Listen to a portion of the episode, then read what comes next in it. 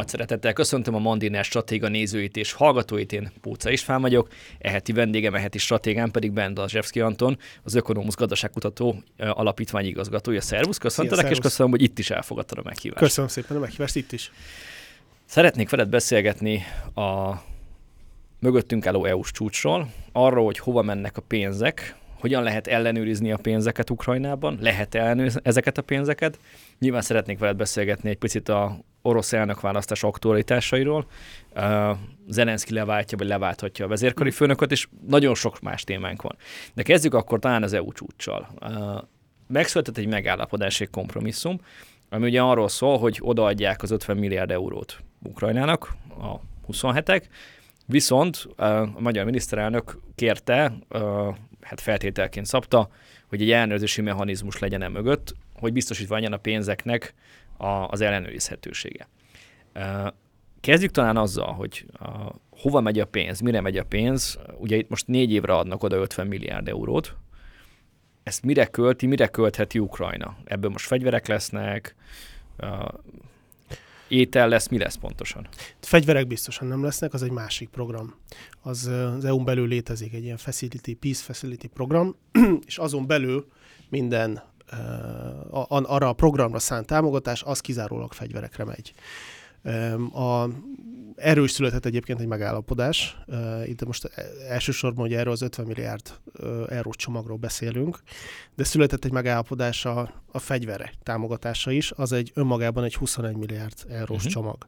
És egy kicsit érdekes, hogy nem beszélünk. Beszélünk az egyikről, nem beszélünk a másikról. 50 milliárd ugye négy évre szól, tehát évente ki lehet számolni 12,5 milliárd euró lényegében, hogyha így évente osztjuk, akkor nagyjából ennyi kerül És ez mire Ukrajnához, kell? azt mindjárt mondom. Csak visszatérve a fegyverekre, a fegyverekre pedig most szavaztak egy 21 milliárd eurót egyetlen évre. Uh-huh.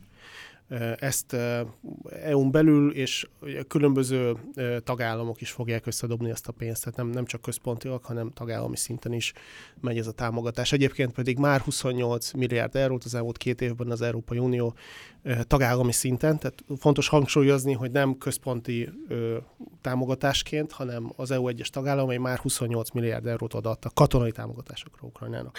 De az ez egy másik program. két évben? Az elmúlt két évben. És uh-huh. most mhm. önmagában csak a következő évre lesz egy 21 milliárd eurós csomag. Tehát ugyanannyi, mint amennyi eddig két év alatt hát, körülbelül. Hát több, több, mert ugye két év alatt 28, most pedig 21 uh-huh. Mhm. lesz egy év alatt, ezért ez fontos ugye látni, amikor valaki azt mondja, hogy csökkennek mondjuk a támogatások uh-huh. Ukrajna irányába, önmagában most több uh, pénz fog menni fegyverekre, mint, mint eddig. Ez, De ez az egy amerikaiak hezitálása miatt van, hogy ők nem, száll, nem adnak jelenleg többet, vagy Európa, vagy az európai tagállamok egy része most tartja megnyerhetőnek a háborút, vagy ez minek köszönhető? Én azt gondolom, hogy igen, a gondolkodásváltás mindkettőnek köszönhető, amerikaiaknak is, és annak a paradigmaváltásnak, vagy gondolkodásváltásnak, ami bekövetkezett. A háború első évében az európai gondolkodók, döntéshozók elsősorban arra számítottak, hogy a háború belátható időn belül véget ér, és akkor egy másik hozzáállás jellemezte. A, a, majd beszélünk itt a korrupcióról, meg a másik uh-huh. fajta támogatásról, mert ott is ugyanez igaz ez a gondolkodás, mint most a fegyverekre itt is megszületett egy olyan, egy olyan háttérgondolkodás, hogy ez egy hosszú éveken átnyúló háború lesz, és erre ennek megfelelően kell berendezkedni, és meg kell teremteni azokat a lehetőségeket, hogy Ukrajna nem csak a költségvetését, pénzügyi stabilitását tekintve maradjon életben, hanem annak a lehetőségét is, hogy védekezni tudjon az orosz agresszióval Egy szemben. kérdést engedj meg, hogyha az 50 milliárdot nem adják oda, akkor Ukrajna belátható időn belül lekerült volna a működő képesség határáról? Ö, ezt, ezt így nem nehéz kijelenteni, az biztos, hogy Ukrajna nagyon nehéz helyzetben lett volna, hogyha... Majd ők érveltek ugye ezzel, hogy oh, kell Nyilván a pénz, kell a pénz, mert hogy nem fognak tudni volna. működni márciustól, ami ilyesmit mondtak talán. Persze, mert nekik nagyon fontos volt, hogy elérjék, hogy megkapják ezt a támogatást. Ja, nyomásgyakorlás. Ö, de, de nem lehet azt mondani, hogy nem tudom, ha nem érkezik meg a pénz, akkor Ukrajna március 30-án még működik, de nem tudom, április 3-án már összedőlnek a, az intézmények. E, az le, a következménye az lett volna, hogy kevesebb pénz jut mondjuk a, nem tudom, a tanárok bérére, az egészségügyre, nem tudják fenntartani a, az utakat, nem tudják helyreállítani a bombázások utáni infrastruktúrát. De az elég utóbb egy sokkal, jelent, sokkal nehezebb lett, helyzetben lett volna a, az állam. Egyébként majd beszélünk a pénzügyekre is, azért összességben nem áll annyira rosszul Ukrajna. A probléma azzal van, hogy az eddigi tehát kevesebbet is kapnak bevételben, mert kisebb a kereskedelem, háborúval, stb. stb. De közben sokkal többet kell költeni hadseregre. Tehát ugye összehasonlításként a háború előtt is már egy rekordösszegű katonai költségvetésük volt, nagyjából 9 milliárd eurót tett ki, most pedig 40 milliárd euró felett lesz a katonai Ez Európai Uniós országokhoz hasonlítva hol helyeznéd el ezt a költést? Hát ez, ez mindenképpen, GDP arányosan mindenképpen az uh-huh. egyik legmagasabb az oroszok után.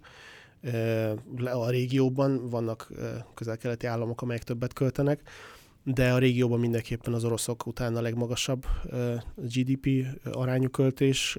Százalékban kifejezve ez mekkora volt a GDP-jük? Ugye 100, tehát most az előrejelzés az, hogy 2024-ben 187 milliárd euró lesz a Ukrajna GDP-je uh-huh. éves szinten. 2021-ben a háború előtt az valahol 200, valami több mint 200 milliárd dollár volt bocsánat, tehát 186 hét versus 200 milliárd dollár. És ehhez képest ugye a, a több mint 40 milliárd uh-huh. dollár fog, fog menni katonai kiadásokra. Az nem 2 százalék. E, ne, ezt nem szabadok ki pontosan, 4-5 százalék körül van Igen. ennek. A, lehet, hogy, lehet, hogy magasabb ki kell számolni pontosan, de, de messze legmagasabb, mint, a, mint az EU tagállamoknak. Tehát ugye ez a probléma, sokkal többet kell költeni hadseregre, kevesebb bevétel, és a, hm. bevé, a meglévő, tehát ahhoz, hogy tudjanak védekezni, ahhoz ezeket bele kell nyúlni a meglévő erőforrásokba, és azt a hadseregre kell odaadni. És ezt, ezt pótolja ki lényegében, ezt pótolják ki a nyugati partnerek. Itt nem csak Európai Unióról van szó, hogy az Egyesült Államok, most Egyesült Államok egy, most jelenleg éppen ugye, még nem hezitál. szavazt, hezitál, igen, hm. de annak, annak a csomagnak a része is egy, is egy költségvetési támogatás többek között az is benne van. De az a kisebb része, nem az, az a kisebb része. Az 60... amerikaiak inkább fegyvert Eddig elsősorban fegyverek, voltak, de azt is látni kell, hogy az amerikai támogatás um, kicsit másképp működött, mert eddig elnöki, uh, ugye az elnöknek van, az amerikai elnöknek van egy kerete, amiből tud gazdálkodni, és tud mondjuk meglévő, készleten lévő fegyvereket kiadni. Most pedig, hogyha megszavazzák, szerintem előbb-utóbb meg fogják szavazni az idő kérdése, akkor pedig nem, nem az elnöki tehát nem fognak hozzányúlni ehhez az elnöki kerethez, hanem konkrétan benne lesz az amerikai költségvetésbe, hogy költségvetési tételként ennyi pénz, ugye 61 milliárd dollárról beszélünk, ennyi fog menni Ukrajnába, ebből egyébként 16 milliárd dollár lesz a, a konkrétan pénzügyi ukrán költségvetésbe ö, szánt támogatás.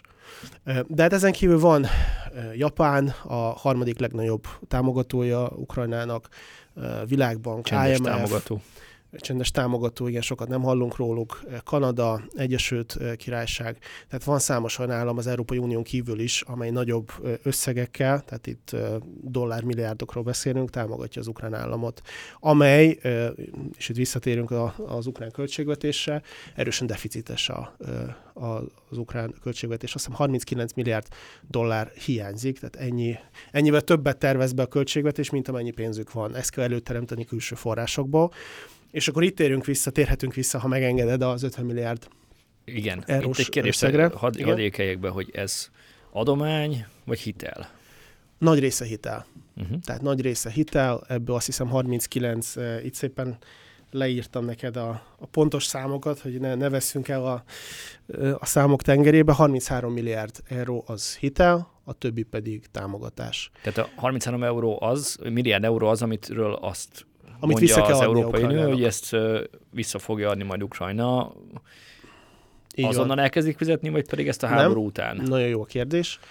Ugye ez nem az első támogatás, ami mhm. Ukrajnának ment. A, az Európai Unió ezen a támogatáson kívül eddig 85 milliárd euróval támogatta Ukrajnát, uh-huh. Itt megint csak fontos hangsúlyozni, nem csak központi szinten, nem az EU-s költségvetésben, hanem az egyes tagállamoknak a támogatása is benne van. A fegyverszállítások Amelyek is? bilaterális uh-huh. alapon ö, nyújtanak a támogatást a 16 Ukrajnában. milliárd, valami elég nagy összeg. Ö, több mint 20 tartanak most már, már csak, csak a németek, igen. Tehát ez nem csak központi költségvetés, de mégis nagyon fontos látni, hogy az Európai Unió az elmúlt két évben 85 milliárd euróval támogatta Ukrajnát. Fegyverek, de ebben benne van például a menekültek fogadása, humanitárius segélyek, ez mind benne van ebbe, ebbe a számba. A 2022 végén már született egy megállapodás, hogy Ukrajnát pénzügyi támogatással illeti 2023-ra, ugye ezen már túl vagyunk, akkor 18 milliárd eurót szántak Ukrajna támogatására. Most ugye ennél valamivel kisebb az összeg, viszont egy kiszámítható, hogy a négy éven, tehát 50 milliárd, négy éven keresztül. De nem kell attól félniük, hogy... Nem kell attól félniük, hogy mi van, hogyha jövőre az Európai Unió úgy dönt, úgy dönt, hogy nem fizeti tovább ezeket a forrásokat. Jövőre nem, de két év múlva dönthet úgy, nem? Dönthet úgy. A, ugye meg van határozva, hogy mikor dönthet úgy, tehát hogyha valamit nem talál rendben a kitűzött feltételek, a felt, kitűzött feltételekben, illetve erről is a többségi szavazással kell dönteni. Tehát nem egyes tagállamok vétója következtében, hanem a többségi szavazás következtében dönthet. Hiszem, az úgy, Európai hogy Tanács felkéri az Európai Bizottságot, hogy fogalmazon nyúljon bele, azt hiszem, igen, hogy... De ugye az is érdekes, hogy ez, ez nem csak lefelé módosítható, hanem felfelé is. Tehát uh-huh. két év múlva akár lehet egy nagyobb összeget is szavazni Ukrajnának. De ahhoz viszont kellene újra az állam és kormányfők Ö, hozzájárulása? Tehát van be, be, beépített valamennyi költségvetési módosítás, nem szimpla többségi, többségi szavazás szükséges hozzá. Na és akkor visszatérve Bármely, a... Bocsánat, bármekkora összegben tudják ezt, hogy... Vagy van valami... Ugye kérdezted, ez is egy jogos kérdés, és kérdezted a feltételeket is, erről uh-huh. is mhm. fogunk beszélni. A, a nagy érdekesség, hogy unblock vannak megfogalmazva ilyen nagyon szép dolgok, hogy nem tudom, a kifizetések feltétele, hogy Ukrajna tovább halad demokrácia útján, leszámol a korrupcióval, stb. stb. Ezt nehéz de, számszerűsíteni. De ezek nincsenek konkretizálva, meg lesznek, csak várhatóan, amennyire elmélyedtem az EU-s dokumentumokban, ugye nem, nem olyan egyszerű, február végéig fog születni egy nagyon részletes tervezet. Ezt a bizottság állítja a, elő, gondolom. Azt hiszem, hogy a bizottság állítja elő, és ezen fognak végigmenni a a teljesítést tekintve. És itt nagyon jó példa lehet az előző támogatás, ugye a 18 milliárd euró, amiről, amiről akartam beszélni. Nem szeretném, hogy itt a hallgatók elveszítsék a vonalat, hogy 50 milliárd, 18 milliárd, Igen, 85. Lehet, hogy készítettük valami grafikonnal is. Nagyon sok, nagyon sok szám röpked. Összesen 85 milliárd euró, amit az Európai Unió eddig tagállami szinten nyújtott Ukrajnának. 2023-ban az európai támogatás 18 milliárd euró volt, most pedig 2024, 25, 26, 27-re egy 50 milliárd csomag, eurós csomag van. És az előző csomag, ott viszont már volt egy konkrét feltételrendszer, és nagyon részletes feltételrendszer volt, hogy pontosan mit kell teljesíteni a Ukrajnának. És ugye beszéltünk róla, hogy megváltozott az európai gondolkodás is a háború hosszúsága miatt, és ez abban nyilvánul meg ezekben a támogatásokban, hogy a háború elején, az első évben önmagában az elsőleges szempont az volt, hogy adjunk pénzt Ukrajnának, hogy életben maradjanak. Mindegy, hogy mennyire transzparens a dolog, mindegy, hogy mi bízunk benne, hogy jó helyre kerül az a pénz, de, de nem az a lényeg, hogy most késlekedjünk, és nem tudom, a feltételekhez kössük a, a Hát igen, a csak aztán lettek itt uh, transzparencia, nem is konkrétan korrupciós Pontosan, problémák. tehát itt senkinek ne legyenek illúzióját, Ukrajnában ezen a fronton nincs minden teljesen hát jól. Háború előtt sem volt. Háború előtt sem volt jól, és 2022-ben is. 6 vagy 116. helyen van a, hát, a Transparency a, a, International-nek a korrupciós a, listáján. Szerintem ezt a, ezt a listát nem emlegessük, mert nem feltétlenül Nehéz, igen, ez egy vitatható, igen. Percepción alapul, alapul ez, a, ez a lista. De ami nem um, percepciós rész, az az, hogy korrupció Ukrajnában van valóban, és nem kicsi. Valóban voltak problémák a korrupcióban, nem is, nem is kicsi problémák. Ezen nyilván nem lehet egyik pillanatra a másikra megváltoztatni. Egyébként az elmúlt években, a háború előtt években történt egy, egy egészen nagy elmozdulás a, a tisztaság, lehet így mondani, a tisztaság felé, a korrupció ellenesség felé. Létrehoztak egy külön korrupciós bizottságot, amely nem felelt, tehát egy függet, független szervet, amelyeket... amelyek, nem az elnök irányította. Nem az elnök irányította, uh-huh. és a civil szféra nevezte ki a, a vezetőit. Tehát történt nagyon sok, bevezettek olyan transzparens tendereket, ugye a kormányzati versenyeztetés, pályáztatást illetően, amelyek nyilvánosak voltak és láthatóak Bocsáss voltak, ellenőrizhetőek a, voltak. Mielőtt az EU szavazott volna, előtte, és csütörtökön volt, előtte vasárnap jött ki a reuters egy hír, hogy a ukrán belbiztonsági szolgálat, talán hiszem ők találtak egy 20 millió dolláros korrupciós, uh, 20 millió dolláros korrupcióra bukkantak. Mm. Ez rengeteg pénz. Uh-huh. Tehát, tehát ilyenekre, ez... ilyenekre sajnos volt példa, és lesz is példa, tehát ne legyenek illúzóink, hogy e, nem állami szinten, hanem egyes emberek szintjén. Sajnos én ezt szovjet mentalitásnak mentalitásra vezetem vissza. Sajnos a, a, a szovjet mentalitásnak a része is volt, hogy ami, ami közös, az, az az enyém is, vagy lehet az enyém is, és ezt a mentalitást nem sikerült kiírtani. A, a Ukrajnában nem volt meg az a az a demokratikus évtizedekig vagy évszázadokig tartó folyamat, ami végre És ez mennyi idő lehet, hogy még ez kiirtódik ez a gondolkodás? Ez, én, én ezért vagyok pozitív az Európai Uniós integrációt illetően, mert van egy erős igény az Európai Unió részéről, hogy ezek a pénzek jó helyre kerüljenek és pont, jó kerüljenek. Pont ezt akartam kérdezni, hogy, hogy úgy nehéz az integrációba tovább lépni, nem? Hogy, hogy közben ilyen korrupció Tehát van, akkor az EU a... azt mondja, hogy hát persze, várunk benneteket, csak ezért fontos, hogy meg össze kéne megfelelő... magatokat, és akkor az még évtizedek, fontos, évtizedek hogy... lehetnek. Én azért bízom benne, hogy ennél rövidebb lesz, de, de valóban egy, van, van hova fejlődni, és itt mindenképpen a, az Európai Unió részéről kell egy erős nyomásgyakorlás, hogy, hogy ez a fajta gondolkodásváltás, mentalitásváltás megtörténjen. És akkor itt még ugye nem fejeztük be a, a gondolatot, hogy az első évben ez, ez a gondolkodás dominált, hogy adjuk oda a pénzeket, mert hogy gyorsan ki kell Mindenki segíteni Ukrajnát. Hát meg volt szabva, hogy mire megy, de, de hogy nem, nem azt számít, hogy feltételeket Igen. szabjunk, vagy ellenőrizzük, hanem Ukrajna gyorsan, kisegítsük gyorsan Ukrajnát, hogy ne omoljon össze. És amikor eljött annak a gondolata, vagy annak a megértése, hogy ez egy sokáig tartó háború lesz, akkor úgymond az a felmentés is eltűnt, hogy most már nem mentsük fel Ukrajnát az alól, hogy akkor háború alatt nem tud megfelelő demokratikus reformokat produkálni. Most már eh, kössük össze a két folyamatot, odaadjuk a pénzeket, de cserébe megkérjük ennek a, a, az árát, hogy Ukrajna megpróbálja reformálni magát. És ehhez a 2023-ban 2023 megszavazott csomaghoz, 18 milliárd eurós csomaghoz már nagyon konkrét feltételeket szabtak. Ez egy 20 pontos feltételrendszer volt, és az volt az érdekesség, hogy nem kapta meg előre Ukrajna a pénzeket, hanem csak akkor, hogyha teljesítette a, a, a, az elvárt pontokat. Itt persze megint lehet kritizálni, hogy vajon jól tudták-e ellenőrizni, hogy teljesítette, vagy hogy az egy dolog, hogy papíron valamit teljesített, de gyakorlati ugye beimplementálás az megint egy másik dolog. Ki ellenőrzi ezt? A Európai Bizottság a különböző Euró, Európai Parlamenthez, a bizottsághoz kapcsolódó bizottságok, megfigyelői státuszban lévő európai megbízottak, akik ott vannak Ukrajnában. De hát önmagában persze elsősorban Ukrajna, az ukránoknak kell ezt Van egy halom biztosítani. Európai Uniós tisztségviselő, rá van állítva, készül egy halom jelentés, de és ugye Ukrajnában is készül egy halom jelentés. És még így se tudjuk feltétlenül, hogy mi történik. Így van, de nem, nem létezik, de nem létezik erre egy, egy jobb megoldás. Tehát ez a legjobb, amit, amit, amit tehetünk, és a 20 pont között szerepelt olyan, hogy nem tudom, a transzparens online rendszernek a megteremtése, megfelelő számlázási rendszereknek az implementálása, nem tudom, makrogazdasági stabilitás megteremtése, stb. stb. Tehát volt egy sor konkrét lépés, amelyek megtétele után jutottak csak pénzhez, és feltételezhetően most egy hasonló mechanizmus lesz az 50 milliárd eurós csomag esetében is. Nem előre fogják megkapni a pénzeket, hanem lesz egy konkrét lista, hogy ezt is, ezt is, ezt kell teljesíteni, és ha el, elindulnak azon a listán, és elkezdik teljesíteni ezeket a, az elemeket, akkor utalunk. Akkor, akkor fog, fognak kapni pénzt. Ha nem teljesítik, akkor nem.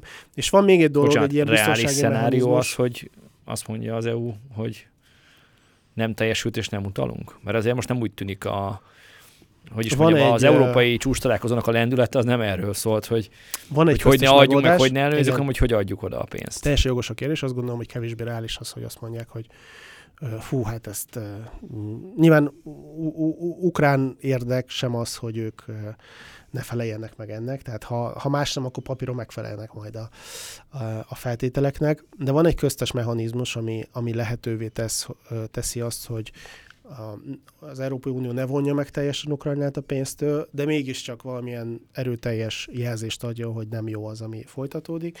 És ez pedig úgy szól, volt egy ilyen kérdés, hogy csak aztán eltértünk a témától, hogy hány évre, mikor kell visszafizetni a forrásokat. Uh-huh. Amit Ukrajna kapott, eh, Európa a legkedvezőbb ilyen hitelrendszere, 35 évre kapták meg most. A, tehát 35 éven keresztül nem kell, pontosabban, tehát 35 év múlva kell csak törleszteni ezt a ezt az összeget. A Ilyet a piacon valószínűleg nem kapnak. Ilyen a piacon nincs. Egyébként más Tehát 35 hasonló évig nem kell támogatás- fizetniük? Igen, tehát 35 év múlva kell visszafizetni a teljes összeget. Nem meg van határozva, hogy mikor kezdik el teljesíteni.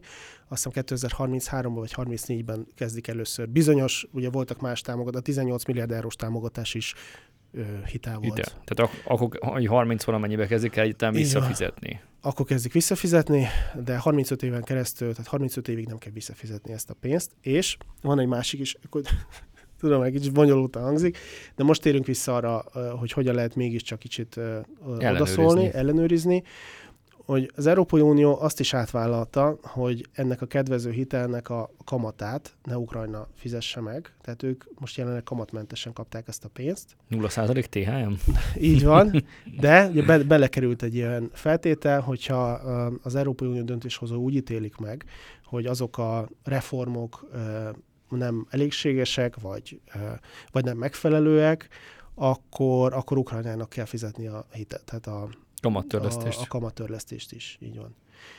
És az azért egy, egy jelentős mm, egy jelentős dolog, amit, amit az ukrán döntéshozóknak is figyelembe kell venni, hogyha esetleg trükközni próbálnának. Volt benne azért kockázat, gyakorlatilag kaptak egy ingyen hitelt. Uh, Amit 35 évig nem kell kifizetni. amit 35 évig nem kell de mm, mondhatjuk azt, hogy az ukránok szempontjából ez pluszos eddig ez a történet. Uh, nyilván a háború azért az mínuszos. El, előbb-utóbb azért fizetni kell. és van valamilyen kötelezettség, vagy nem is kötelezettség, de elvárás a harci helyzettel kapcsolatban? Mert hogy, hogy ugye a, az amerikaiak is támogatnak, az EU is támogat, de azt nem látszik, hogy akkor azt mondjuk, hogy figyeljetek ezt és ezt és ezt el kéne érni, ez és ez és ez elérhető, ez nem elérhető. Most például a, ugye a lengyel elnök mondott egy érdekeset a, Krimmel kapcsolatban. Úgy beszélt róla, mintha nem, egy, nem biztos, hogy visszafordítható történet lenne. Hát Krím helyzete olyan szempontból nehéz az ukránok számára, mert nehéz. Ha, ha arra számítanak, hogy Oroszországban esetleg valamilyen hatalomváltás következtében ö, kerül sor a háború lezárására és a megegyezésre, abban az esetben is nehéz olyan orosz döntéshozókat, politikusokat találni, még ellenzéki oldalon is, akik hajlandóak lennének visszaadni a Krímfélszigetet. Más területekről Tehát azt gyakorlatilag erről gondolom, hogy, lemondhatnak, azt gondolom, hogy bár, kell mondaniuk. Az, történelmen bármi előfordulhat. De a valószínűség- De jelenleg ennek nagyon-nagyon kicsi a valószínűsége, uh-huh. hogy a Krímfélsziget belátható időn belül visszakerülhet Ukrajnához. Sőt, mi több, azt gondolom, hogy Ukrajna és az ukrán döntéshozók is a Krímfélszigetet egyfajta öm, ilyen diplomáciai erőforrásnak tekintik, hogy a jövőben, ha esetleg kerül sor mm, kerül sor tárgyalásokra, béketárgyalásokra, akkor a krímfélszigetet fel lehet használni ütőkártyaként, hogy akkor lemondanak róla, és nyilván ezt egy felelős politikusnak nehéz kijelenteni, hogy lemondanak a Krímfélszigetről, de ha, de ha minden más rendeződik, akkor, akkor megtennék ezt a lépést, hogy, hogy a Krímfélszigetről lemondanak, sőt, orosz részről pedig hát nem is a jelenlegi vezetés, de, de alapvetően a, a többi megszállt ukrán terület, amely jelenleg romokban hever, és hát egyébként is hatalmas erőforrás ezeket Senki is örül neki igazából. ö, ezeket valahol. helyre rakni, tehát azokról sokkal könnyebben tudnak lemondani adott esetben, mint a Krémfélszigetről. Az, Az egy- oroszok? Az, az oroszok. És az ukránok? Az ukránok, az ukrán vezetés nem teheti meg, Tehát a krímet még talán már se tehetné meg, de hogy... A, a krím azt gondolom, hogy egy, egy, le, lehet egy, egyfajta ütőkártya, egy diplomáciai kártya. A Donetsk meg Luhansk, ezekről beszélünk, vagy ezekről a régiókról. Donetsk, Luhansk, hát ott van ugye Zaporizsia, uh-huh. Herson. Um, ezek ugye a háború következtében erőteljesen elnéptelenedett régiók, több millió ember vándorolt ki ezekről a területekről. Az ott lévő infrastruktúrát megsemmisítették, gyárak romokban hevernek, ugye Mariupol tudjuk, hogy az épületek több mint 96%-át találat érte, és helyreállításra szorulnak, és ez csak egy város a, egy ilyen a régióban. Földje? Most nyilván leszámítva a ott állomásozó katonákat, persze, de hogy, hogy amúgy így Láttuk az kihalt. a második világháborús pusztításokat, és mégis milyen szépen helyreálltak. Uh-huh. Nem tudom, biztos nálad is kihozzák a Facebook csoportok, vannak ilyen, mondjuk ez egyik érdeklődésem a történelem, és vannak mindenféle történelmi csoportok is kihozzák a Dresden utcája, uh-huh. nem tudom, 1944-ben, vagy 45-ben, és Dresden utcája ma. És el se hinnéd ugye, hogy teljesen porig volt rombolva, és most pedig milyen virágzó város. Nyilván mindent helyre lehet állítani, az emberek életét nem, de, de ez nagyon sok pénzt igényel, nagyon sok pénzt, erőforrás és politikai akaratot igényel. Tehát az oroszok nem állítanák, vagy, vagy szívesen mondanák azt, hogy ők nekik ezzel nem, nekem nem kell foglalkozni, és az ukránok meg szívesebben állítanák helyre? Szerintem egyik fél sem állítaná szívesen, vagy hogy mondjam, nem, nem tekinteni prioritásnak jelenleg mm. a, ezeknek a területeknek a helyre állítását. Ukrán szempontból ezek nyilván ukrán területek, tehát ha, ha sikerül visszaszerezni a kontrollt, akkor, akkor helyre kell állítani, de ugye azt is figyelembe kell venni, hogy itt egy lakosságcsere is történt, amiről talán kevés, kevés szó esik, ami az orosz narratíva, hogy ott orosz lakosság élt, ez egyszerűen nem igaz, ott ukrán lakosság élt, éltek ott oroszok is, nagyjából 29-30, maximum 33 százalékos aránya, ezeken a területeken. Valóban az orosz anyanyelv dominált, de nem az orosz kisebbség. Ők csak kisebbségek voltak. Viszont azok, akik ukránok voltak, vagy hittek az ukrán államban, azok elmenekültek ezekről a területekről, elköltöztek már 2014-ben, vagy 2014 után, vagy 2022 után is. Jelenleg azok maradtak, akik akiknek vagy nem marad más választása, vagy támogatják az orosz politikát, vagy az oda költözött oroszok ugye a Donetszki, Luhanszki területekre, vagy Krimfélszigetre is oda költöztek orosz katonák, katonák családjai, orosz tanárok, orosz hivatalnokok érkeztek, ugye szépen felcserélték az ukrán szolgáltatásokat, most már ugye nem hrivnyát, hanem rubelt fogadnak el, az ukrán posta helyett beköltözött az orosz posta, az ukrán bankok helyett beköltöztek az orosz bankok, ami Tehát magával hozta... használni a régiót, mint a saját Ami területük. magával hozta azt, hogy oda költözött egy csomó orosz ember, orosz uh, állampolgár. Um, és ez ugye, ha Ukrajna visszaszerzi a kontrollt, az uh, uh, megint csak Feszültség pont. Feszültségeket és nehézségeket fog teremteni Ukrajna számára. Beleszaladtunk abba a háború utáni rendezés történetbe, de ugye most még arról beszélgettünk az elején, hogy hogy az Európai Unió elkötelezte magát középtávon Ukrajnának a támogatása mellett ez akkor azt is jelenti, hogy az európai mainstream, a, a brüsszeli politika nem határozott meg egy pontot, vagy is nyilvánosan nem határozott meg, hogy mi az, ameddig még támogatjuk, hogy mi az, ami akkor már be kellene fejezni, mik a feltételé a befejezésnek? Én azt gondolom, hogy annak van feltétele, hogy mi az, ami nem fordulhat elő. Nem fordulhat elő, hogy Oroszország úgy nyeri meg ezt a háborút, hogy átformálja a második világháború után kialakult világrendet, és átszabja Európa határait. Tehát van egy világos megértés az európai politikában annak, hogy ez nem fordulhat elő. Ez a forgatókönyv semmi esetre sem le, lefordítom, bocsánat, akkor az azt jelenti, hogy nem, hogy az nem, nem szeretnék, hogy előforduljon, hogy Ukrajna teljes mértékben megszállják az oroszok. Hát vagy akár részlegesen. Tehát az, hogy az egy a de facto állapot, a de jure állapottá váljon, hogy ukrán területek orosz közigazgatás részévé váljanak, ez, ez nem ez nem fordulhat elő európai olvasatban, vagy nyugati olvasatban, hiszen ez magával hozná azt, hogy bátorítanánk Oroszországot, hogy az a stratégia, amit ők műveltek Ukrajnában, az működik. Ha katonailag ugye előbb 2014-ben sikerül megszállni a Krimfélszigetet, nincs reakció, hát voltak némi szankciók, de túl sok hatása az, ezeknek nem volt. Mindenki lényegében beletörődött, hogy Krímfélsziget az oroszoké. Aztán ugye megtörténik 2022, ugye folytatják azt, amit elkezdtek 2014-ben, és most, hogyha ez a taktika sikerül, akkor ki, mm,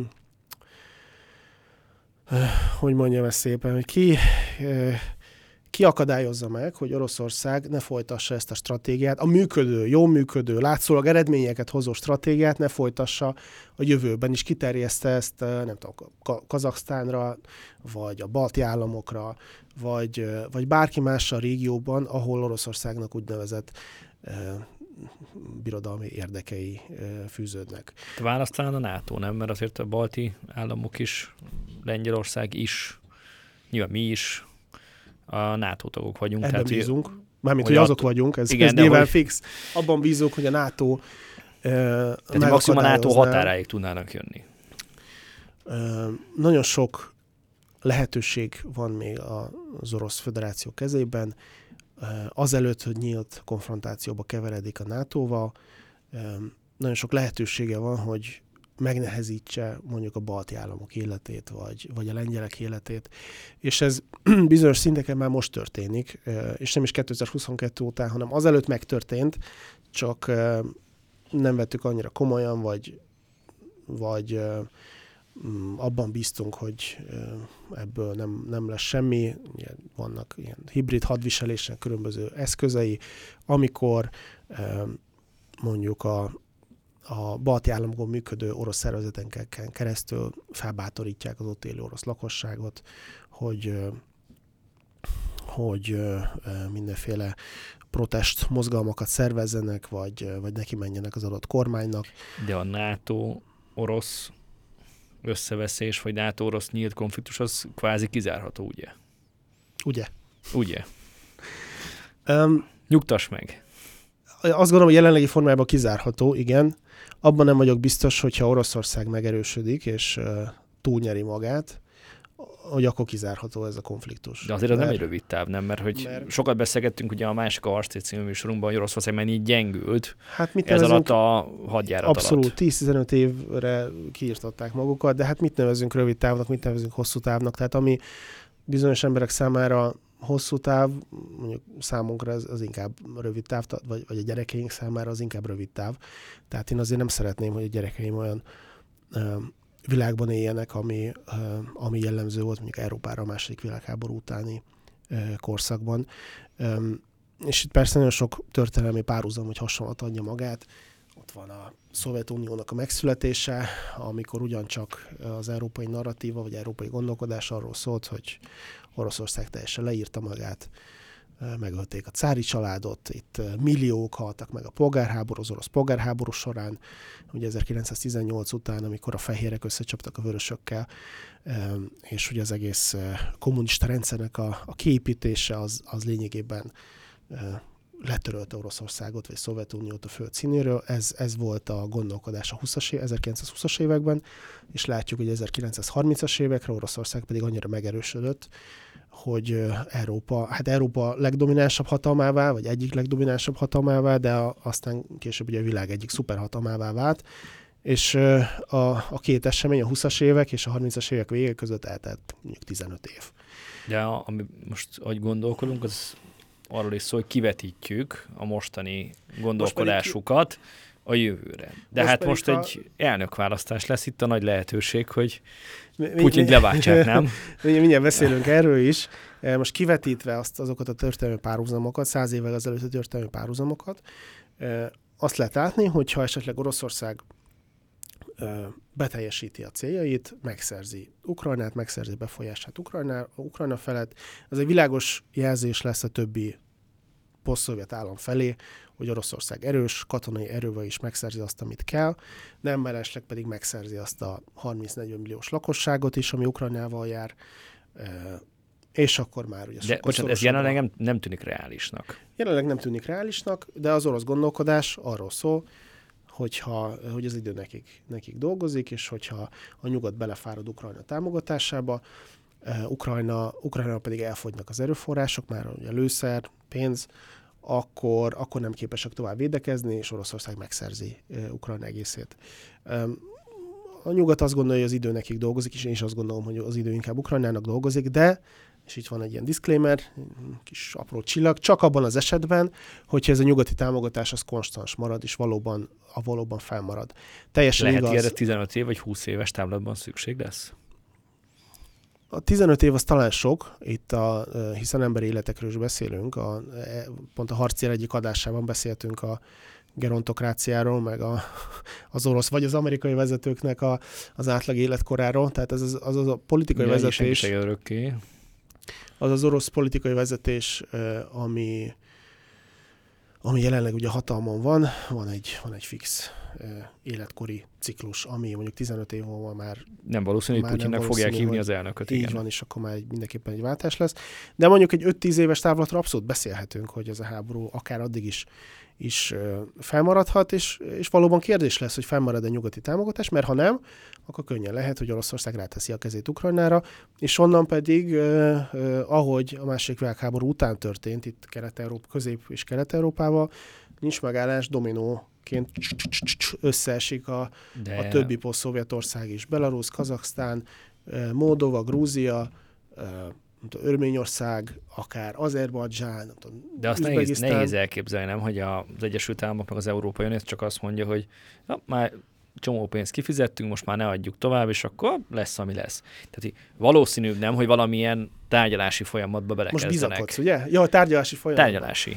Én azt gondolom, hogy pont azért van tartott az európai, meg nyugati gondolkodás ott, ahol, hogy Oroszországot most kell megállítani, mielőtt még odaig kerülne sor, hogy túlnyerné magát, vagy egyáltalán elérni a céljait, vagy amikor már ö, valóban lemondása és kompromisszummal járó tárgyalásokat kell kezdeményezni, amikor Oroszország túl erősnek érzi magát. Mert a, ja, bocsánat, va- azt kizárhatjuk, amit mondtam, hogy ez csak mind a két fél, meg amerikaiak, meg európaiak azt mondják, hogy ja, holnap már nem adunk pénzt.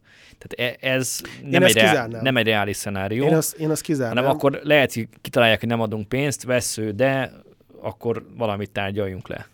Nem véletlen, hogy a, az adás elején amiről beszéltünk, az 50 milliárd eurós európai csomag négy évre szól, az egy jelzés az oroszoknak is. Hogy itt van egy csomag, ami legalább négy évig szól, de azt 2027-ig, de ha kell, akkor majd lesz egy másik csomag, nem tudom, 5 évre, 10 évre, 10 évre, eh, ami stabil támogatást ad eh, Ukrajnának, hogy kisegítse az ukrán költségvetést.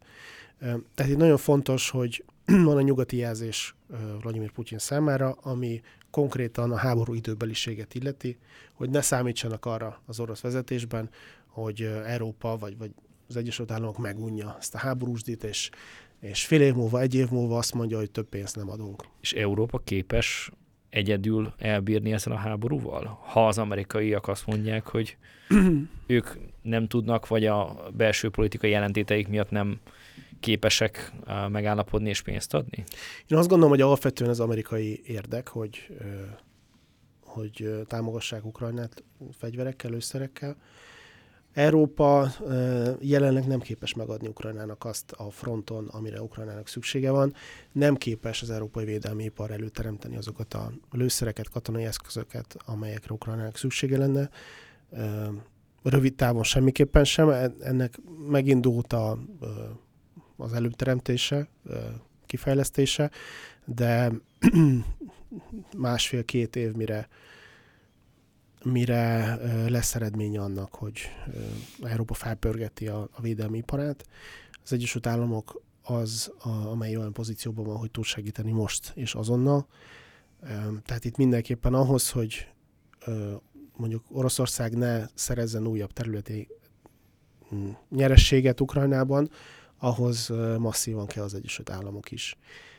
Én azt És gondolom, egy választás.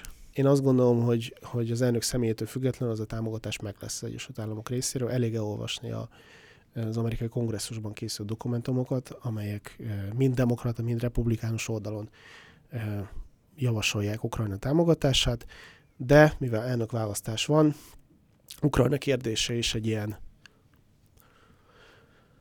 Kampánytéma? Egy kampánytéma is, de Ukrajna is egy faj, fajta ilyen tú, túszá vált ebben a, ebben a helyzetben. különböző oldalak megpróbálnak megpróbálják felhasználni Ukrajnát. Trump azt mondta, hogy 24 órán belül, azt hiszem... 24 órán belül véget vet. Véget vet ennek. hogy lehet, véget lehet ennek vetni 24 órán belül? Reméljük Donald Trump nem valamiféle nukleáris ö, megoldást Csak nem. remél, mert 24 órán belül nagyon könnyen nukleáris eszközökkel véget lehet venni mindennek. De lehet, hogy ő annyira jól mindennek. szót ért, meg tárgyal. Ö, ö, nyilván ez egy... Vagy ő erre, ö, nem erre gondol? Ö, nyilván ez egy, ez egy politikai, ö, politikai fogás. Ö, Trumpnak most más kell mondani, mint, mint Joe Biden, és alapvetően elmondható, hogy a jelenlegi amerikai vezetés inkább, inkább gyengének bizonyult ebben a, ebben a helyzetben. Megadták Ukrajnának a, a támogatást, de azért a politikai nyilatkozatok nagyon ingoványosak voltak. Ha be, visszaemlékezünk arra, hogy a háború kirobbanása előtt is, hogy hogyan viselkedtek, viselkedtek az amerikai döntéshozók, nem tudom, hogy Donald Trump jobb lenne, ezt, ezt egyáltalán nem, nem állítom, nem tudom, meglátjuk, ha, ha visszakerül a hatalomba, de ugye az, hogy egyik pillanatban Vladimir Putyin, nem tudom, gyilkosnak nevezi az amerikai elnök, majd pedig, amikor Putyin kivezénli a hadsereget a határa, majd pedig sürgősen találkozót szervez vele és leül vele tárgyalni, és egészen más hangnemben tárgyalnak az, az, hogy mondjam, nem éppen az erőskezűséget erősíti, vagy mutatja. Vagy amikor olyan politikai nyilatkozatok vannak, amelyek nagyon tétovák, hogy igenis, meg nem is, próbáljuk elkerülni az eszkalációt, nem adunk meg, vagy pont annyit adunk, amennyit kell. Tehát ezek olyan dolgok, amelyek valószínűleg le- lehetne jobban is kezelni nem tudom, hogy Donald, Trump ebben az esetben jobb elnök lenne, de, de az biztos, hogy, hogy, hogy, hogy, hogy lenne, lennének, hogy lenne javítani való abban, ahogy jelenleg az Egyesült Államok ezt a, ezt a háborút kezeli. Hát nem csinál valamit, akkor a százszerzalékosan csinálja, nem? Azt, talán az bizonyította. Nem tudjuk, hogy mit csinál, de valószínűleg nagy, nagy lendülettel csinálna, vagy nagy lendülettel vetné bele magát.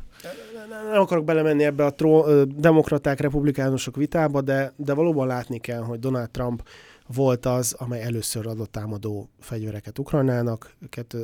Barack Obama alatt ugyancsak volt egy ilyen tétova helyzet, hogy akkor most adjunk, ne adjunk, de hát mi van, hogyha ezzel az oroszokat feldühítjük, és Barack Obama alatt nem is adtak támadó fegyvereket Ukrajnának, és 2017-ben Donald Trump kelt ahhoz, hogy, hogy ezt a döntést meghozza, illetve ő volt az, a, aki rászólt a, a NATO tagországokra is, hogy most már tessék elfogadni, tessék betartani ezt a kétszázalékos nato belüli katonai költségvetést, ami, ami egyébként ugye egy, egy NATO-s irányvonal 2006 óta, csak 2006 után senki nem tartotta be. Tehát az ilyen dolgok miatt azért van, reménykedem abban, hogy, hogy itt lenne egy konzekvens politika rendezés irányába. elkalandoztunk az elnökválasztásra. Elkalandoztunk az elnökválasztásra, de nem baj szerintem, hogy elkalandoztunk, mert azért az egy, az, az egy érdekes érdekes dolog. De ugye van egy másik ilyen időbeliségi kérdés, hogy a, az emberanyag. Uh-huh. Hogy akkor most meddig bírja Ukrajna. És Zelenszky pont a napokban azt mondta, hogy Ukrajnának 250 ezerre több katonája van, mint Oroszországnak. Az első kérdésem, hogy ez hogy lehet? Hát úgy, hogy mobilizálnak. Tehát uh, Ukrajnában folyamatos általános mobilizáció van a háború kirobbanása óta. Gyakorlatilag, hogy a háború első napjától kezdve mobilizálnak. De lehet, hogy több katonájuk van, az oroszoknak, vagy ez csak a, Abszolút, akik a, a harcéren vannak, több katona? Ö... Az utóbbi tűnik reálisnak, meg gondolom. Ja, a, hogy most teljesen az orosz teljes, hadseregnek a teljes létszámát számítod. Hát ugye az, az orosz hadsereg teljes létszámában benne van a, nem tudom, az administratív személyzet, benne vannak az éppen aktuális sorkatonák, ugye Oroszországban kötelező sorkatonai szolgálat van, és kétszer tavasszal és ősszel vonulnak be sorkatonák szolgálatra. Tehát, hogyha persze mindent, mindent egybe számítjuk, akkor az orosz haderőnek a létszáma magasabb, mint, a, mint az ukrán. Volodymyr Zelenszky valószínűleg azt értette, hogy akik Ukrajnában harcolnak, ott az ukrán egységek többen vannak, mint az orosz egységek, és ez egyébként többé-kevésbé a háború egészére igaz volt talán kivéve egy időszakot, amikor Oroszország is részleges mobilizációt hirdetett 2022. szeptemberében, De most nem mobilizálnak. É, most nem mobilizálnak, de akkor 2022 végén, 2023 elején ugye megérkezett uh, 250-300 ezer friss katona, és ott átmenetileg, hát ha nem is fölénybe kerültek, de mondjuk kiegyenlítődtek a, a, a viszonyok az emberi anyag tekintetében, most nagyon csúnyán hangzik emberi anyag, emberi élőerő tekintetében. Azóta ugye Oroszországban nem volt mobilizáció, és fokozatosan hát a katonák egy része meghalt, másik része kiesett, mert hogy nem, mm, tehát hogy olyan sérüléseket szenvedett, hogy nem tud visszatérni, mert hogy hivatalosan nincs leszerelés, tehát akit behívtak katonának. Az katona marad. Az katona marad egészen addig, amíg Vladimir Putyin vagy Vladimir Zelenszky nem írja alá ezt a rendeletet, amely felmenti őt a szolgálat alól. És azok is, akik eh, pehükre a háború előtt e, ilyen fizetős katonai szolgálatra jelentkeztek, e, azok sem szerelhetnek le, tehát nem mondhatják azt, hogy én önként mentem be, de most már nem szeretném. Akkor még azt gondolták, hogy csak pénzt kereshetnek vele, de nem kell harcolni. Sokan gondolták így. így Igen? Van. Hát Persze, ez egy Oroszországban egy a fegyveres erők az elmúlt 15-20 évben, vagy 2008 után egy nagyon komoly modernizáción estek át, és a fizetéseket is nagyon komolyan felemelték. Akik... Jó, csak azért ott mindig benne volt a pakliba, hogy valami lehet, nem? Hát azért Georgia és hasonlók. Hát igen, csak hogy belegondolunk a georgiai viszonyokra, hogy az orosz hadsereg versus georgiai hadsereg, mármint nagyságrendileg. Persze, de ott is meg lehet halni meg persze ott volt előtte Csicsán Azért mondom, hogy kockázat az mindig Kockázat van. mindig volt, de nagyon sok ember számára ez egy, ez egy stabil lehetőség a, hm. a felemelkedésre. Ugye ez egy szociális lift is. Hogy, És ez most is így van? Ez most is így van, nagyon sokan. Hát ugye most nincs mobilizáció, az orosz katonai utánpótlás egyedül a pénzt tudja megteremteni. Tehát sokat fizetnek a katonáknak. És jelentkeznek. És, és sokan jelentkeznek, akik mondjuk távoli orosz régiókból származnak, akik számára egészen kilátástalan a gazdasági helyzet, vagy mondjuk nem is hallanak sokat a háborúról, vagy a háború borzalmairól, ők ezt könnyű pénzszerzés lehetőségnek gondolják. Sőt, hát hogyha nem tudom, megron, megrokkannak, akkor, akkor kapnak ugye még pénzt, hogyha meghalnak, akkor a családjuk kap annyi pénzt kap, amennyi egy, egy ilyen ö, orosz vidéken élő ember 15 év alatt nem tudna megkeresni, az pedig a családja megkapja hirtelen egy összegben. Nagyon sokak számára, sőt a legtöbb ember, Kitörés aki most ö, így van, az egy szociális kitörés lehetőség sajnos. És Ukrajnában ez hogy néz ki? Ott is fizetnek, nem? Ott is fizetnek ö, ö, szép szép pénzeket a katonáknak szolgálatra, ezért is emelkedett meg többek között a katonai költségvetés, mert ugye a hadsereget el kell látni fizetésekkel, felszerelésekkel, élelmiszerrel, élelmiszerellátás, ez ugye nagyon, nagyon költséges, mm, de hát ott nem csak, nem csak önkéntes szolgálat van, hanem tehát önként is be lehet vonulni. Hát ott soro, soroznak a, is. A, a sorozás az, az folyamatos. Sőt, az ukrán kormánypárt egyik képviselője azt mondta, hogy nem bánhatunk rabszolgaként a saját polgárainkkal, és a sorozás ellen szólalt fel. Nem tudom, hogy háborúban lévő ország számára van-e más opció, mint az általános mozgósítás. Ha megnézzük az elmúlt száz év háborúit, akkor mindig ez volt a, az elsődleges megoldás a katonai erő. Talán inkább a módját kritizálták, meg kritizálják sokan, nem? Azt hogy abszolút, ilyen nagyon erőszakos igen. és uh, mintha nem válogatnának. Azok a Aki szemben jön az utcán, az megy. Azok a felvételek, amelyek időnként kikerülnek a, a közösségi médiába, azok valóban elég erőszakos módszerekről árulkodnak. Kérdés, hogy ez mennyire elterjedt jelenség, nyilván vannak, vannak szélsőségek, amit, amit meg kell fékezni, és a szélsőséges esetek nyilván bekerülnek a médiába, mert, mert, mert nem megszokottak. De tehát erre, erre nehéz mit mondani, mert háború alatt a katonai erő pótlására nem nagyon van más lehetőség, hiszen azok, akik el akartak menni katonának a, a önként, a, azok az első fél évben megtették ezt.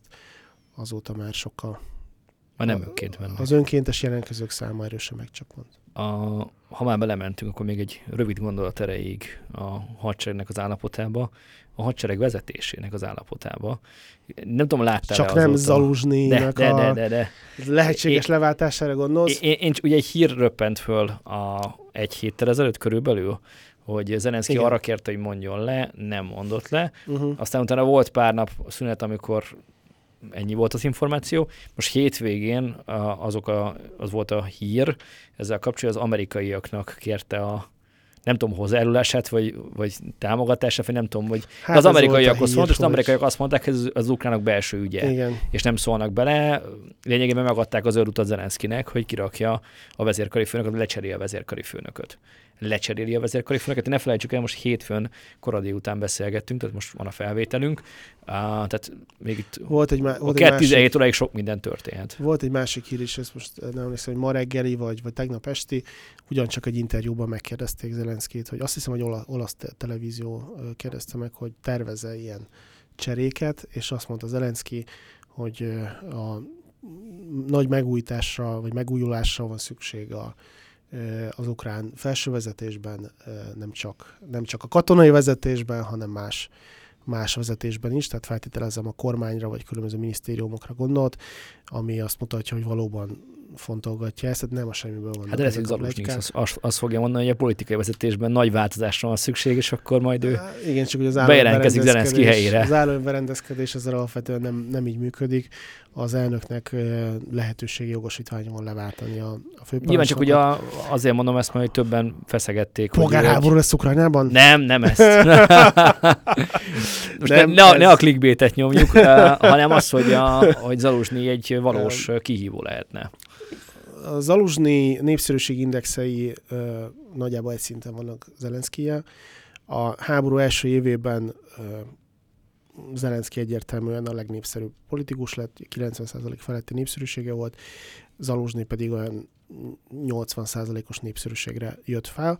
Zelenszkinek a népszerűségi index azóta csökkent, de még mindig 80% környékén jár, de Zaluzsnyi ugyanott maradt, tehát nagyjából fejfej mellett haladnak, nagyon Zelenszky most a- kirakja a képletből a nagy politikai, a lehetséges nagy politikai ellenfelet. Van, van, egy, van egy ilyen keretezése is, de hogy az aluzsni, tehát egyrészt ugye fontos látni, hogy a jelenlegi helyzetben, háború alatt nincs lehetőség Ukrajnában választásokat tartani, sem elnökválasztás, sem parlamenti választást. Tehát Technikailag esetleg lehetne, nem? Vagy a jog- jogszabályok engedi. Az, enged. alkotmány, az ukrán alkotmány nem engedi, hogy erre legyen lehetőség. Egyszerűen De pont egy néhány hónap azért meg felröppent, hogy egy, egy ígéret az ukránok részéről, hogy, hogy most nem az van, hogy akkor Zelenszky a, ameddig az háború tart, addig marad, hanem hogy valamikor kiírnak egy választást. Vagy akkor csak egy ígéret volt az EU irányába, hogy felmerült a médiában, felmerült a médiában, hogy hogy mi lenne, hogyha esetleg valamilyen módon választásokat tartanának. Egy, ez ugye az a probléma, egyébként Zelenszky valószínűleg megnyerni azokat a választásokat, tehát ez alapvetően abban a helyzetben Zelenszkinek kedvezett. Sőt, most is, hogyha most tartanának választásokat, akkor egyértelműen Zelenszky nyerné meg. Lehet, hogy néhány év múlva már más lesz a helyzet. De ugye a legnagyobb probléma ezzel az, hogy nem tudnak nem tudják garantálni a választók biztonságát. Képzeljük el, hogyha a választások napján Oroszország mondjuk rakétatámadásokat intéz ukrán célpontokkal szemben, nem garantálható az, hogy, hogy minden választót meg tudják védeni a választások idején. online szavazáson valószínűleg nem mernek. Hát ez az ugyancsak Végezni, mert ennek igen, az a, egy- a kiépített ö, rendszere. Másrészt pedig ugye nem nagyon teszi lehetővé a kampány lehetőségét, hát online lehet, de, de az utcán kampányon ugyancsak háború alatt nem lehet. Harmadik dolog pedig ugye megszállt területeken mi van, hogy azok az emberek, akik nem tudom, Hersonban vagy Zaporizsében laknak, Meg az Európában lévő velük. Va, vagy arról a, vagy az a 7-8 ö, millió emberre a ukrán, Aki elmenekült. aki elmenekült az országból, vagy azzal a másfél millió, durván másfél millióval, akik Oroszországban vannak, ugyancsak ukránok. Tehát nagyon sok kérdés merül fel, de jelenlegi helyzetben nem lehet megtartani. Még egy kérdést engedj meg. Ki lesz Putyin ellenfele? Hogy ott viszont most lesz elnökválasztás. Hát úgy tűnik, hogy biztos nem Boris Nagyesdin. Őróla írtam a, az Indexen is egy héttel ezelőtt, és Pedig pont- nagy esélyekkel. Vagy hát nagy, de hogy nagy reményekkel. nagy reményekkel, nagy igen, reményekkel. a eddigiekhez képest nagyobb Ő- reményekkel Ő indult. volt az egyetlen háború ellenes jelölt Oroszországban. Mindenki más gyakorlatilag ugyanazt mondja, és ugyanazt csinálja, mint Vladimir Putyin, tehát nem is jelent igazi alternatívát. Azok az ellenzéki jelöltek, akik lehettek volna jelenthettek volna alternatívát, őket nem engedték indulni, vagy börtönben vannak, vagy külföldön vannak, tehát ők nem is, nem is kerültek szóba. És Boris Nagyesdin egy teljesen ismeretlen, vagy lakosság nagy része számára ismeretlen figura, bár 30 éve benne van a politikában, a Boris Nemcovnak a, a tanácsadója volt, vagy az ő kormányában dolgozott, de dolgozott ő a Putyinhoz kapcsolódó adminisztrációban a 90-es években, amikor Szergei Kirienko volt a, a kormányfő, aki egyébként kinevezte az FSB élére Vladimir Putyint, és Szergei Kirienko az egyik legbefolyásosabb. De akkor valószínűleg nem fog indulni. Na és igen, tehát ő részt vesz a, politi- részt a politikában helyi szinten, mivel nem parlamenti párt jelölte, ezért százezer szavazatot kellett összegyűjtenie, és az elmúlt hetekben azért is pesdült úgy fel az orosz elnök választási kampány, mert az orosz nagyvárosok utcáin emberek ezreit lehetett látni, hogy sorban állnak és próbálják leadni a szavazataikat Boris Nagyesdinre, százezer szavazatot kellett összegyűjteni, de ott is voltak ilyen technikai korlátok, hogy maximum, tehát 100, minimum 100 ezer aláírás kell, de a leadáskor maximum 105 ezeret kell összegyűjteni, és ö, ö, tehát ugye a hiba határ az, az nem lehet ö, több mint 5 százalék, tehát hogyha találnak ö, de mindegy, és ez lett a, ez lett a vége, hogy és mi lett a hiba határ? Hát talált 15%-os hiba határa, hibával találtak de nincs meg a rossz aláírásokat. Ma is ez a mondás. Ugye elvileg ő több mint 200 ezer aláírás gyűjtött össze, ebből válogatták össze a legjobb, eh, legjobban látható, legszebben író. Eh, így van, legszebben író, leghitelesebb aláírásokat, tehát eh, mondjuk nehéz elképzelni, hogy valóban problémák akadtak volna az aláírásokkal. És ezt sem fogadták el. És nem fogadták el, és ennek egyetlen oka van, hogy valószínűleg ugye az orosz elnökválasztási kampányban lényegében két lehetősége van a a, a rendszernek, vagy három lehetősége van a rendszernek elkaszálni az indulókat. Az egyik lehetőség, hogy eleve a, a kiírás idején, nem, hogy igen, tehát ott ellehetetlenítik azt, hogy hát beadják a, a jelentkezést.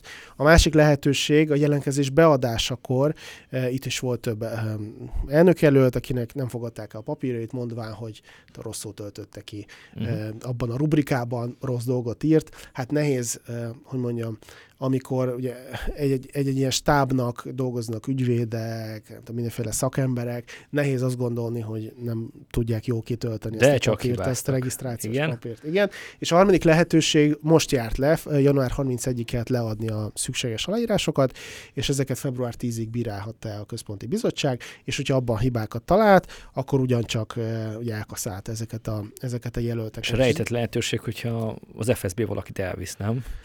Vagy kiesik az ablakon. Igen, ezek a nem jó rejtett lehetőségek. és, és ugye az, hogy őt engedték regisztrálni, az azt jelzi, hogy a rendszer alapvetően megengedő volt Nagy irányába, és lehetett volna egy olyan terv is, hogy akár ő, ő lenne az egyetlen olyan demokratikus, liberális jelölt, és megmutassák majd a választások végével, hogy Tessék, valós tessék, alternatíva. De hogy ott van Vladimir Putyin, nem tudom, 80 százalékos arányjal nyert, a kommunisták kaptak, nem tudom, 10 százalékot, ahogy ez szokott lenni, 10-14, 13 százalék, liberális demokraták, nem tudom, 5 százalékot, és Boris Nagyesnyi kapott 1 százalékot, vagy 2 százalékot. Tessék, itt van a ti liberális jelölteteket, a háború ennyire ellenes vevők. jelöltek, ennyire vevők az emberek őre. De valami félresiklott, ugye az emberek sorban álltak az aláírásokkal, leadják az aláírásaikat. Nagyon közösségi médiában ilyen hype-ként terjedt nagy is. 10% fölött is mérték, ugye? Így van, és folyamatosan növekedett a népszerűség indexe, és most február elejével 10% fölött kezdték mérni. Ez azt jelentette, hogy Vladimir Putyin után ő lett a második befutó, jelenleg most a kampány elején. És ez egy olyan faktorrá, bizonytalan faktorrá vált az, az orosz hatalom számára, hasonló, mint a belorusz választásokon mondjuk a Tihanovszkaja indulása, amikor hagyták, mert azt gondolták, hogy teljesen ismeretlen egy nő, ismeretlen a belarusz lakosságban nem rúg labdába, és ugye nem ez lett, hanem maga mögé tudta ö, állítani a, a, a lakosságot, és ugye ö, hát nem tudjuk mi a, mi a valódi eredmény, valószínűleg a lakosság nagy része őrá szavazott, aztán ugye tömegtüntetések lettek a, a vége, és valami hasonló jelenséget produkálhatott volna esetleg Nagy Esdin is, hogy ha valóban bekerül a neve választási cédulára, akkor sokak számára egyfajta remény sugarat jelentett volna, és még ha papíron nem is nyerte volna meg a választásokat Vladimir Putyinnal szemben, az, hogy egy háború ellenes jelölt befut második helyen, nem tudom, 20%-kal, márciusban, vagy március 15-16-17-én lesznek a választások, addig még azért a kampány nagy fordulatokat vett volna. Ezt az orosz rendszer nem kockáztatta meg, úgyhogy a harmadik lehetséges, utolsó lehetséges Elkaszálták. Módszer, módszert, igen, lehetőséget kihasználták és elkaszálták. De fellebbezett, úgyhogy még követhetjük a tevékenységet, meg folytatjuk ezt, ezeket a beszélgetéseket leghamarabb csütörtökön a harctérrel, és köszönjük a Mandiner stratéga nézőinek, követtek, hallgattak bennünket. Ez volt a beszélgetésem Bendazsevszki Anton, akinek köszönöm szépen, hogy köszönöm szépen, itt voltál. A házigazdát, Púca Istvánt látták, hallották, kövessenek, hallgassanak bennünket továbbra is, viszont látásra, viszont hallásra.